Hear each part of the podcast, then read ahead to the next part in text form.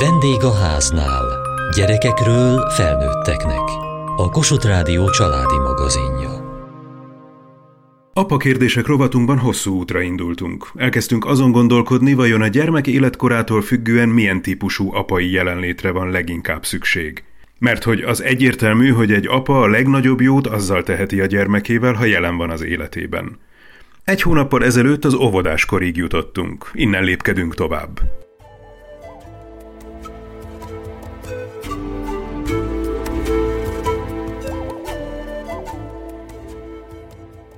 Beszélgetésünkben legutóbb odáig jutottunk, hogy tanulunk, tanul a gyermekünk is, mi magunk is változunk, reflektálunk saját magunkra, reflektálunk a családunk dinamikájára és a gyermekünk fejlődésére, és elkövetkezik az az időszak, amikor egyre több időt töltünk a gyerekünktől távol. Egyszerűen az ő élete is változik, elmegy óvodába. Kinyílik számára a világ.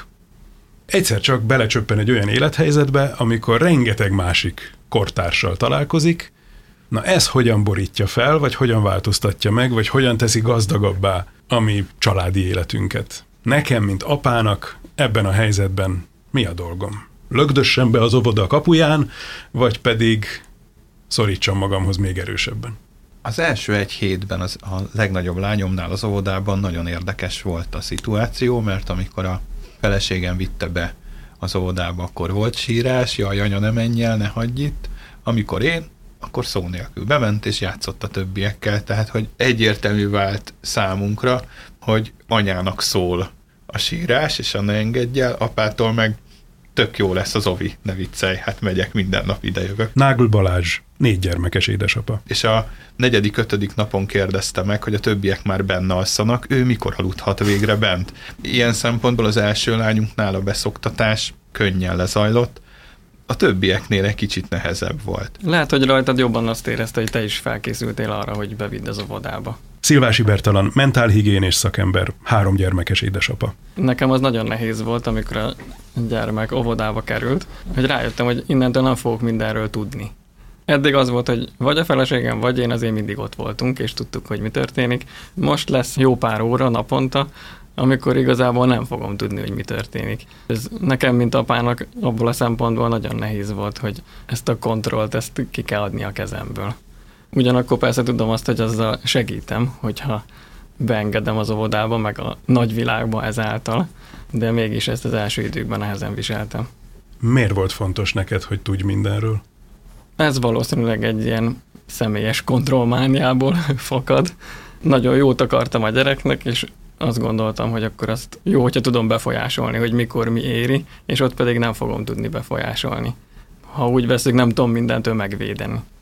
Mondjuk nem is kell mindentől megvédeni, persze. Gondolom, hogy egy idő, amíg, amíg én magam is rádöbbenek arra, hogy nem kell mindentől megvédeni. Nálunk furcsa módon a feleségemnek ez könnyebben ment. Én éreztem magamban olyan késztetést, hogy napközben odaosonok az óvoda kerítéséhez, és belesek, hogy mégis mi a bánatot csinálnak ezek a gyerekek egész nap ellenálltam a kísértésnek, és nem tettem ezt. Szerintem az is fontos, hogy a gyereket mielőtt az óvodába megy, felkészítsük rá, hogy tulajdonképpen mi fog történni, meg hogy ez egy elkerülhetetlen élethelyzet lesz, hogy onnantól ő az intézménynek a látogatójává válik és mi mindig már nyáron elkezdtük, hogy aj, de jó, mert hogy mész majd, és mennyit fogtok tudni játszani, meg akkor a délutáni alvás így lesz, meg amúgy lesz, meg ott van galéria, meg ilyen játék, meg olyan játék, meg szóval, hogy a pozitivitást próbáltuk a gyerekeknek mindegyiknél emelni egy olyan élménnyel, hogy kedve legyen menni. Szeptemberben már vágyott arra, hogy végre bemehessen abba az óvodába, amiről addig már ódákat hallott a szüleitől könnyen vészelték azt az egy-két hetet, egy-két napot, amíg ott kellett már aludni. Most a legkisebb gyerekünknél nálunk is így volt, hogy már reklámoztuk előre az óvodát, de a testvérei is nagyon kedvesen mondták, hogy szuper hely az óvoda, lehet majd egész nap játszani, meg ő ilyen társaságkedvelő is, úgyhogy ez most könnyen ment. De a középső gyerekünknél sokkal nehezebb volt, mert ő neki még azt is meg kellett élnie, hogy a kis testvére bezeg otthon marad. És akkor azért mondjuk én is nehezebb szívvel vittem be őt az oviba. Mennyire tapasztaltátok azt, hogy a saját hozzáállásotok az megjelenik a gyerek viselkedésében? Én nagyon. Az óvodába vitel során is, meg egyébként az élet más területein is. Nagyon sokat számít az, hogy én milyen lelkiállapotban vagyok jelen.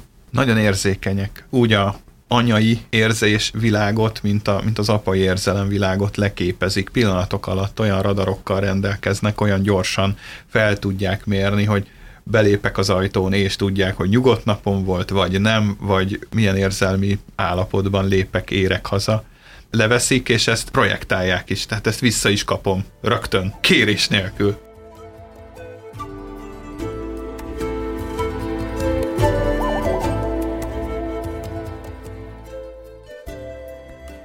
Valószínűleg ebben az életszakaszban különösen is láthatóvá válik, hogy hogyan kötődünk mi egymáshoz, hogy ez egy biztos, stabil kötődés, vagy bizonytalan. Hogyan tudom én ezt jól megfigyelni, meg tudok-e rajta változtatni ebben az időszakban még? Megfigyelni úgy tudom, hogy megnézem, vagy meghallgatom, amikor mások elmesélik, hogy hogy érzi magát a gyerek, amikor én nem vagyok ott.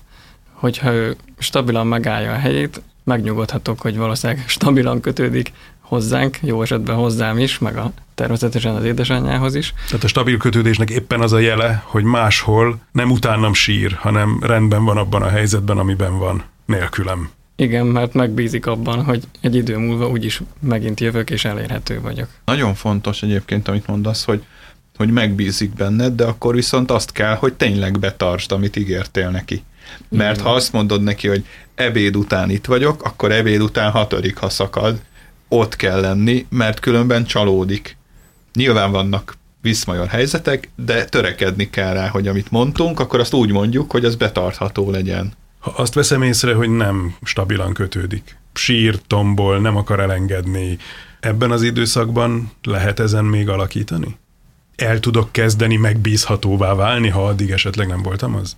Valószínűleg még ekkor lehet, bár megalapozva a korábbi életévek során van de biztos, hogy ha itt még föl tudom fejleszteni magamban azt, hogy elérhető legyek és megbízható legyek, az még nagyon sokat tud segíteni. Azt is lehet olvasni a szakirodalomban, hogy hat éves korig, ami megtörtént, az megtörtént, és hogy igazából onnantól kezdve a személyiségünkben már csak abból építkezünk, amit hat éves korunkig magunkba szívtunk. Akkor azt feltételezem, ha ez igaz, hogy három és hat éves kor között, tehát ebben az óvodás időszakban különösen fontos az, hogy én mi mindent pumpálok bele a gyerekembe.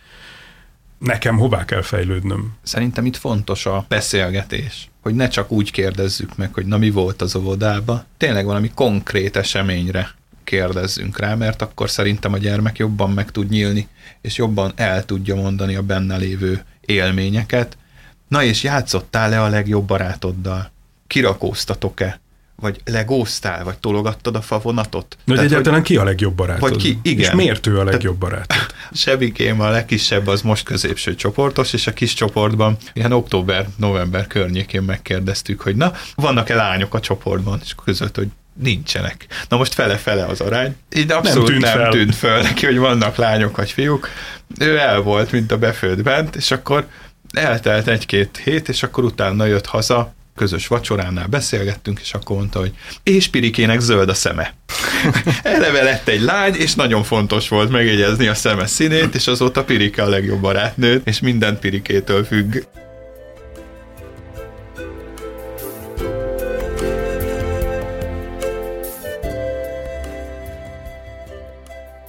Nem csak az óvoda fontos ebben az életkorban, hanem az ödipális konfliktus is, amikor az történik, hogy a gyermek az ellenkező nemű szülője iránt szinte szerelmes rajongással kezd el viseltetni, míg az azonos nemű szülőjével pedig rivalizálni kezd. Akár haragot, agressziót él meg vele szemben, és például nagyon fontos az, hogy erre hogy reagálunk. Akár az ellenkező nemű szülő is, hogy ezt helyén kezelje, az azonos nemű szülő is, hogyan reagál erre az agresszióra, mert ilyenkor alakul ki a felettes én, ami a lelkiismeretnek is az alapja, az később is fog fejlődni, tehát nem lehet azért örökre elrontani, de nagyon fontos ez, hogy ez a konfliktus hogy oldódik meg. Na akkor nézzük ezt apai szemszögből, mert nyilván az anyák is el tudják mondani, hogy ők ezt hogyan élik át, de én apaként mit tudok tenni a fiammal, akin azt veszem észre, hogy a feleségembe idézőjelben mondom beleszeretett, és velem pedig rivalizál Nyilván nem vagyunk egy súlycsoportban. Mit tegyek? Átvészelnem kell, vagy aktívan tenni valamit? Mind a kettőre szükség van szerintem. Nekem fiaim vannak, úgyhogy én a rivalizálós részbe csöppentem bele. Tényleg észre is vettem, vagy főleg visszatekintve észrevettem, hogy rengeteget vitatkoztunk ebben az időszakban a, a fiú gyerekeimmel. Az elfogadás nagyon fontos. Meg kell, hogy engedjem neki, hogy mérges legyen rám, hogy haragot érezzen irántam. És aztán ezt kell megpróbálni egy elfogadható mederbe terelni. Attól, hogy ő mérges, attól még mondjuk nem üthet meg. Vagy nem egy ilyen tirannikus pozícióból mindig megmondom én, hogy mi legyen, hanem elfogadva azt is, amit ő szeretne, hozzáteszem azt is, amit én, nyilván én mondom ki a végszót, de érezhesse azt, hogy amit ő szeretne, az is figyelembe van véve. Szeretnénk azt feltételezni magunkról, hogy mi mindig higgadtan, kívülről nézve nagyon bölcsen tudunk hozzáállni ezekhez a helyzetekhez, de hát egy ilyen szituációban, amikor velem rivalizálni kezd, azért bennem is fölmehet a pumpa. És akkor nehéz azt mondani ebben a helyzetben, hogy most az anyája a megoldás, mert hogy ezt nekünk kettőnknek kell megoldani egymással. Ezt a meccset, ezt mi ketten vívjuk. Ami segít ennek az ödipális konfliktusnak a megoldásában, az a, a mesék, meg a játékok. Tehát abba ezeket a belső konfliktusokat szépen bele lehet vinni, ki lehet fejezni. A mesék megjelenítik ezeket a konfliktusokat. A szerepjátékok, amik óvodáskorban nagyon jellemzők, mind lehetőséget adnak ezeknek az érzelmeknek a feldolgozására. A fiúk nagyon szeretnek birkózni, verekedni, meg tudjuk nekik tanítani, hogy milyennek a játékos módja. Elmeltünk egy szintig, de igazi sérülést nem okozhatunk a másiknak. Ez is nagyon fontos, amit itt ebben lehetőségünk van megtanítani a gyereknek. Milyen típusú mesék, amelyek segítenek ezt feloldani? Igazából a népmesék biztosan, de... Amikor a fiú elmegy világot látni, és az öreg királyt otthon hagyja, ez egy ilyen típusú Igen, mese? igen egyértelmű alakok vannak a mesékben, pozitív, meg negatív szereplők. Sokszor el lehet őket olvasni, megbízhatóan lehet tudni, hogy mi fog történni. Balázs, neked a fiaiddal kapcsolatban van ilyen élményed? Hogy rivalizáltak veled? Én elé mentem ennek a dolognak. A kicsi az még nem rivalizál, ő még öt éves, ő még ezzel nem foglalkozik. A nagyobbik ő már hét, és ő, ő már iskolás, és már mindjárt a másodikba megy ő már kezd. Ugye ott már az osztálytársakkal is kell rivalizálni, hely, harcolás és ilyesmi, és akkor nálunk is, hogy akkor kinek lesz igaza. És én úgy mentem elé, hogy azt mondtam neki, hogy gyere, játszunk, focizzunk. És akkor az elején nagyon elvertem. Tehát, hogy úgy érezze, hogy itt most ő nem. Egy-két alkalom után úgy hagytam, hogy, hogy na, akkor egy picit ügyesebb, egy kicsit, izé, és a végén már én vesztettem el a foci meccset, nyilván hagytam, hogy ő nyerhessen, de ezzel egy akkora élményt szereztem neki, egy olyan dicsőséget szereztem neki, hogy apát is le tudtam győzni, hogy tulajdonképpen ez a probléma megszűnt létezni. Tehát már nem volt igénye arra, hogy apát legyőzze, mert hiszen már megadatott neki egy ilyen esetben. Ami aztán az ödipális konfliktus megoldását jelenti, az az azonosulás. Tehát elfogadja most esetünkben a fiúgyermek, hogy az ő édesanyja már nem lesz a felesége, mert ő az apukájának a felesége, de hogyha ő tudna olyan lenni, mint az apukája, akkor majd később neki is lesz egy ilyen szuper felesége. Ez az ideális állapot. Értem az ideális állapotot, meg a mindannyiunk vágyai. Hogy csináljam én ezt jól, hogy az ideális állapot felé segítsem a fiamat? A hiteles jelenléttel. Tényleg, hogyha elborult az agyam, és nem jól reagáltam, szerintem nem szégyen bocsánatot kérni utána, hogyha mérges voltam, akkor elmondhatom, hogy miért voltam mérges, és egyáltalán ilyen önreflexív hozzáállással, azzal nagyon sokat segítünk, ha nem csinálunk úgy, mintha mindig igazunk lenne. Lánygyermekek esetében?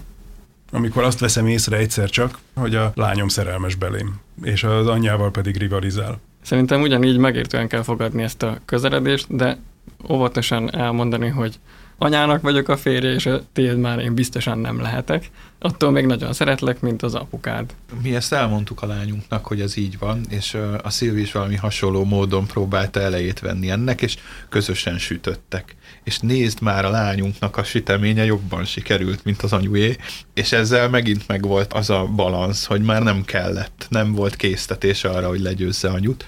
Ez az azonosulásnak egy formája, hogy lehetek annyira ügyes, mint az édesanyám. Te észrevetted a lányod feléd irányuló rajongását? Én abban vettem észre, hogy többet jöttek oda, és próbáltak megölelni, és egy kicsit közeledni, és másképp viszonyulni. És Szabad, hogy az jó lessen nekem, mint apának. Számomra az volt nehézség, hogy amikor már kezdett női esedni a nagyobbik, akkor volt furcsa őt megölelni, hiszen már nem gyerekként ölelem, és akkor már más érzés megölelni a saját lányomat, és egy kicsit ez engem feszélyezett és, és zavart. Tudatosan kellett rá készülnöm, és figyelnem arra, hogy, hogy jó helyen értékeljem ezt a, ezt a közeledését, vagy az én általam tett ilyen gesztusokat. Nekem ez nehéz volt. Lesz erről szó később.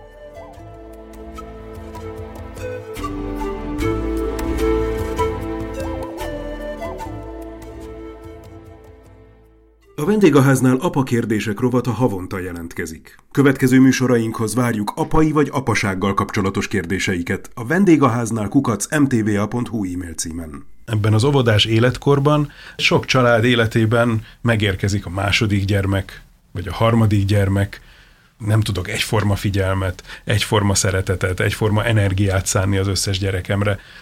Mi a feladatom? Azt gondolom, hogy minden gyereknek meg kell lennie az apával vagy anyával töltött én időnek. Kell egy olyan idő pillanat a napban, ha ez 5 perc vagy 10 perc, akkor annyi, de hogy akkor csak ráfigyelek. Csak őt kérdezem, csak ő vele foglalkozom, és rá vagyok kíváncsi. Tehát azt érezze a gyerek, hogy most megszűnt a világ, és mi egy burokban vagyunk egymással, és az kettőnkről szóljon. Nagyon nehéz nekem, hogy teljesen mások a gyerekek igényei. Valakinek az a jó, hogyha mozgalmas helyre megyünk, valakinek meg az, hogyha otthon társasozunk. Szóval nagyon nehéz. A testvér féltékenység jutott még eszembe, megint csak az a legjobb szerintem, hogyha azt elfogadjuk és megengedjük, hogy mérges legyen a testvérére, és a kifejezési módban segítünk neki mindenki a kék tányérból szeretett volna enni. Ezért vettünk még kék tányérokat, hogy mindenki tudjon kék tányérból enni, és akkor az volt, hogy a nem karcos kék tányérból ki fog enni, tehát ezt ezt nem lehetett kivédeni, és a mai napig ez, ez nagyon nehéz, hogy milligramra kimérni, hogy ki miből mennyit kap. Nálunk a fiúk most egymással rivalizálnak, és apáért engem csak egyszer dobtál föl, engem nem dobtál föl, most akkor engem még egyszer, meg nem, meg... Kinek szólnak ezek a mondatok valójában? Tényleg annyira vágyik arra, hogy másodszor is földobjam, vagy csak azért vágyik rá, mert hogy a testvérét kétszer dobtam föl? Itt szerintem az egyenlőség a kérdés, a hierarchia. Ha bármelyiket is kiemelem egy picit, akkor a másik féltékeny lesz. Mi a felelősségem nekem, mint apának abban, hogy ráébresszem a gyerekeimet arra, hogy ők nem egyformák? Hogyan tudom ráébreszteni arra, hogy valójában ő egyszer sem élvezi, hogy feldobom. Mert ő arra vágyik, hogy inkább leüljünk egymás mellé, és megsimogassam, vagy az ölembe vegyem, és höthöz katonát játszunk vele, de csak azért, mert a testvérét földobtam kétszer, ő is ezt akarja. Szerintem ez később lesz lehetséges. Én ezzel őszintén szóval már nem szoktam próbálkozni. Ha a legkisebb gyerekem megkér, hogy lógasan fejjel lefelé, akkor én átgondolom magamban, hogy akarok-e három gyereket fejjel lefelé lógatni, és csak akkor mondok igent, hogyha igen. Lehet, hogy ez a szeretet kifejezésről szól. A fejjel lefelé lógatás, mint a szeretet kifejezése, akkor többi gyerek is meg szeretne győződni róla, hogy őket is ugyanannyira szeretem. Nekik is jár az a fejjel lefelé lógatás. Valahogy azért mégiscsak szeretném segíteni a gyerekeimet már iskoláskor előtt is abban, hogy legalább ennyire tudjanak reflektálni a saját működésükre. Hogy mi az, ami nekem örömet szerez? Vagy ez hat éves kor előtt tényleg reménytelen még? Ha elkezdjük a beszélgetést és az érzelem kifejezést, milyen érzések indukálódnak benne egy adott szituációtól. Akkor utána meg lehet kérdezni tőle azt, hogy akkor éreznéd magad boldogabbnak vagy jobban, hogyha dobálnának, vagy hogyha csak az ölemben ülnél és ringatnálak. Valószínűleg azt fogja választani, amiben ő kiteljesedik, amitől ő boldogabb lesz, amire jobban vágyik. Amíg meg nem látja a testvérét, hogy vele mit csinálok, ennek a rizikója megvan. Igen, szerintem is érdemes elkezdeni. Valószínűleg most még nem fogunk célt érni. Tehát a három lógatást meg kell csinálni, de nyugodtan verbalizálhatom azt, hogy lehet, hogy te most ezt annyira nem is akarod, és ezeket többször is meg tudjuk erősíteni, és ezzel szerintem segítünk a gyerekeknek magukat megismerni.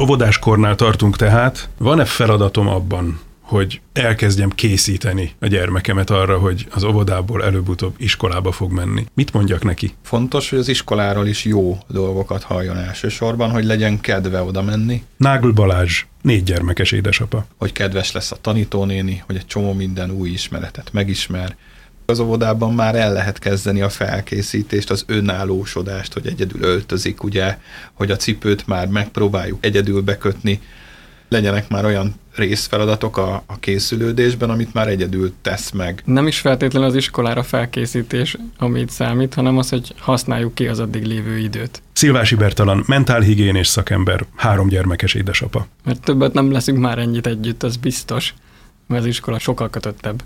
Tehát, hogy bennem az van, hogy apaként is használjuk ki az óvodás éveket, és minél több időt legyünk a gyerekkel. Az egyébként implicit módon felkészíti az iskolára is. Ez az időszak talán alkalmas lehet arra is, hogy egy picit az önállóság felé elindítsam. Azt nem mondanám, hogy soha semmilyen elvárás ne támaszunk az óvodáskorú gyermekkel szemben. Ebben a korban már el tudom kényeztetni? Szerintem ez egy ilyen húz meg, erezd meg játék. Van olyan élethelyzet, meg van olyan lelki helyzete a gyereknek, amikor tényleg érezni azt, hogy most nem mondhatom azt, hogy ezt egyedül csináld, mert nagy vagy, hanem tényleg oda kell menni és oda googolni hozzá, mert meg tudnád csinálni, de azért nem akarja megcsinálni, mert hiányzik neki az apa szeretete, az anya ölelése, vagy az apa ölelése. Nekem kicsit talán nehezebb ez a kérdés, mert én hajlamosabb vagyok megcsinálni a gyereknek, amit ő szeretne, és kevésbé vagyok szigorú, tehát nekem inkább mindig arra kell figyelmeztetni magam, hogy hagyjam őt kiteljesedni. Azért, mert ha te csinálod praktikusabb, vagy azért, mert nem akarsz konfliktust vállalni? Ez is lehet, meg jó fej akarok lenni, kedves akarok lenni. Szeressen? Igen. Elindultunk az iskola felé. A következő hónapban fogjuk átlépni a küszöböt.